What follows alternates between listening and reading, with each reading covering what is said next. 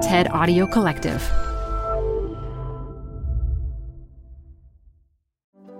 Hi, TED Health listeners. It's Dr. Shoshana Ungerleider. Today, something a little different. It's an excerpt from an episode of the TED Radio Hour. We thought you'd enjoy this idea in particular. To hear much more, you can follow the TED Radio Hour wherever you're listening to this.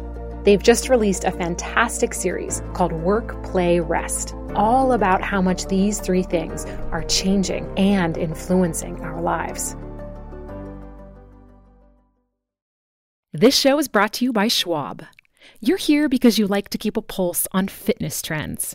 Well, now you can invest in what's trending in active lifestyle, healthy eating, wearable tech, and more with Schwab investing themes. It's an easy way to invest in ideas that you believe in. Schwab's research process uncovers emerging trends. Then their technology curates relevant stocks into themes. Choose from over 40 themes. Buy all the stocks in a theme as is or customize to better fit your investing goals, all in a few clicks. Schwab Investing Themes is not intended to be investment advice or a recommendation of any stock or investment strategy. Learn more at schwab.com/slash thematic investing. This episode is brought to you by Progressive. Are you driving your car or doing laundry right now? Podcasts go best when they're bundled with another activity. Like Progressive home and auto policies, they're best when they're bundled too. Having these two policies together makes insurance easier and could help you save. Customers who save by switching their home and car insurance to Progressive save nearly $800 on average. Quote a home and car bundle today at progressive.com. Progressive Casualty Insurance Company and Affiliates. National average 12 month savings of $793 by new customers surveyed who saved with Progressive between June 2021 and May 2022. Potential savings will vary. Support for this podcast comes from The Wonderful Company. If that name doesn't sound familiar to you, you probably know the pistachios that come from this company. Wonderful Pistachios is one of the highest protein nuts. Get snacking and get cracking with a snack that packs a protein punch. I love the various wonderful pistachio flavors. So, in addition to the original flavor, I'm particularly fond of the salt and vinegar, and I keep little packets of them in my car so that I can eat and get some protein on the run. Visit wonderfulpistachios.com to learn more. Add a little curiosity into your routine with TED Talks Daily, the podcast that brings you a new TED Talk every weekday. In less than 15 minutes a day, you'll go beyond the headlines and learn about the big ideas shaping your future. Coming up, how AI will change the way we communicate, how to be a better leader, and more. Listen to TED Talks Daily wherever you get your podcasts. One of the truest, deepest forms of rest goes well beyond a good nap or a full night's sleep. For some animals, a more extreme form of rest comes to them every winter. When we talk about hibernation, what we really mean is to do what squirrels or bears or hamster, bats, those all these animals do in winter when they don't have enough resources, enough food or water. Matteo Cerri is a professor at the University of Bologna, where he studies hibernation. They change what they need from the environment by entering this very, very special state. So it's a bit more like a standby on a TV screen or on a computer. And to put their body on standby, Matteo says that animals first have to find the right spot. So, what you're looking for is a place where you could be safe from predators, potentially invisible to the rest of the environment, where you can just wait. A place where you can be cozy and safe. Then the body, heart, lungs, brain slow down to a creep. And there's a word for it. Yes, we call that torpor. So torpor is the technical word that refers to a low metabolic state. And sometimes I say to my students, it's like a, a metabolic austerity. You don't spend anything more than what is strictly needed to exist. Uh, you could think of hibernation or, or torpor more correctly as the natural state that may be the closer to death without actually you know, going over. Okay, so those are the basics of hibernation. But here's the thing about Matteo. I'm actually working on try to replicate or simulate uh, hibernation uh, for human use. Yeah, human hibernation. Matteo was studying whether it would be possible to put people into this extreme state of torpor. I would say there is a clear path to to try to reach this goal. Okay, Matteo, I understand why animals would hibernate, but you think that there are reasons why humans would want to hibernate. That's absolutely what we're thinking. it's a basket full of resources for medicine, for space travel, and it could really exploit a different state of the body, a different physiology that we are starting now to unraveling and understanding in deeper detail and could lead to potentially disruptive application. I know disruptive is a, is a hype word and maybe is counterproductive to say it, but I really think it will be disruptive. Well, yeah, it it definitely sounds disruptive. Um, but okay, so let's start with space travel.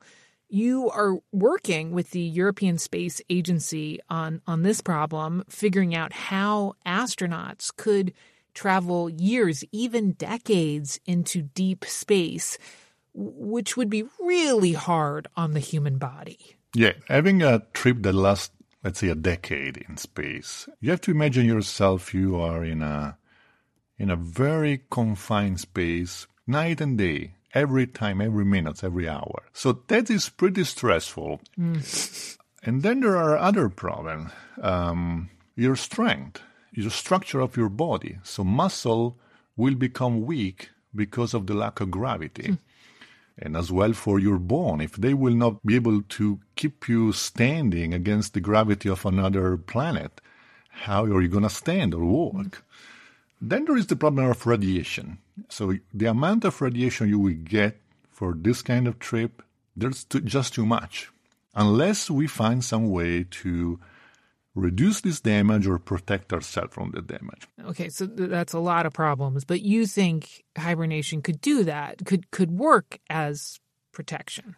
That's absolutely right. First thing, obviously, you don't need that much food and water and resources when you're hibernated, and you don't produce much biological waste as well. So all of that is cleaner. Your muscle and, and your and your bone will probably preserve much of their structure and their and their strength. And finally, hibernation gives cell an interesting um, defense against radiation. Hmm. It doesn't reduce apparently the damage radiation do to tissues, but he helped tissue repair those damage in a much better way than if we were not hibernated. Wow, that is fascinating but I don't think that many of us have plans to travel to Mars anytime soon. I will say, though, you are making me fantasize about going into hibernation for uh, uh, my next long haul flight. Is, that possible? Could we maybe one day put ourselves into a state of hibernation and wake up in a different time zone, feeling pretty good? That would be great. That would be fantastic. I, I ate long flights, so uh, I have um, I had a friend is um, like a trader in, in the stock market. He, he, was asking me, could we go into torpor when the market goes down and wake up when the market goes up? so it, it will all depend on how easy and risky the technology would be. Uh, but why put a limit to our hope? Now, you may be thinking at this point, okay, hibernation sounds cool, useful. But is it even possible in humans? And has it ever been done before? The answer is no, not yet. But researchers like Matteo are intrigued by stories of people entering a sort of state of torpor, including one published in 1800 about an entire village in Russia that would sleep through the winter. There is a Russian term for this winter sleep. It's called lochka. I don't know if I pronounce it correctly. And apparently, those uh, peasants and villagers were gathering together in this large house in the center of the town to sleep the winter off together, just sleeping there, uh, waiting for spring to come. Oh, I mean, that's whether it's true or not, that is a a beautiful story. It's like a fairy tale. But there is a, a famous story from the neurologist Oliver Sacks about a man that he called Uncle Toby, right? Yes, definitely. Oliver Sacks, he was visiting a family for no, on site for some other question, and and you know this this person, like he said, like icy frozen, uh, still alive though, with a um, temperature, body temperature of um, 69 Fahrenheit, so about 20 Celsius. Yikes, cold. Yes.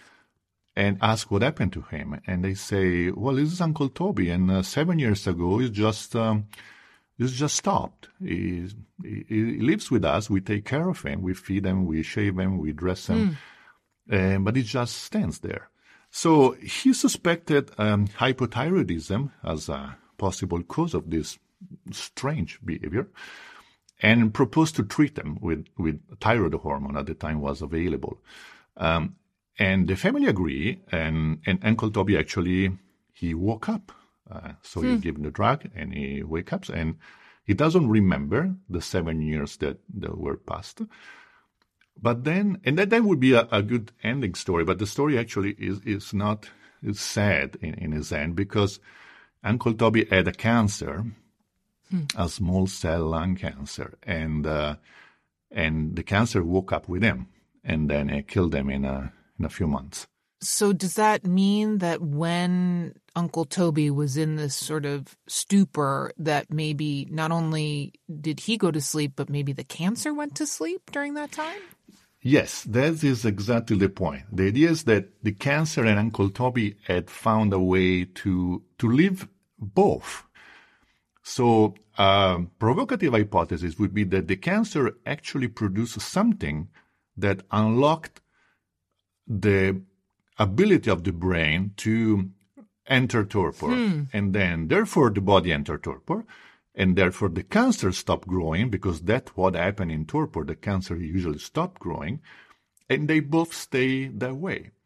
Uh, hmm. And once we awake uh, Uncle Toby will also wake uh, the cancer, and uh, and the story ends. So when we hear that story, does it tell us something about the way that putting humans into hibernation or torpor might be used when it comes to treating uh, something as aggressive and active as uh, mutations in cells, cancer?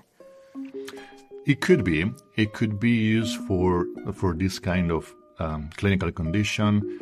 Um, even more pressing would be for someone waiting for an organ transplant. there are about mm.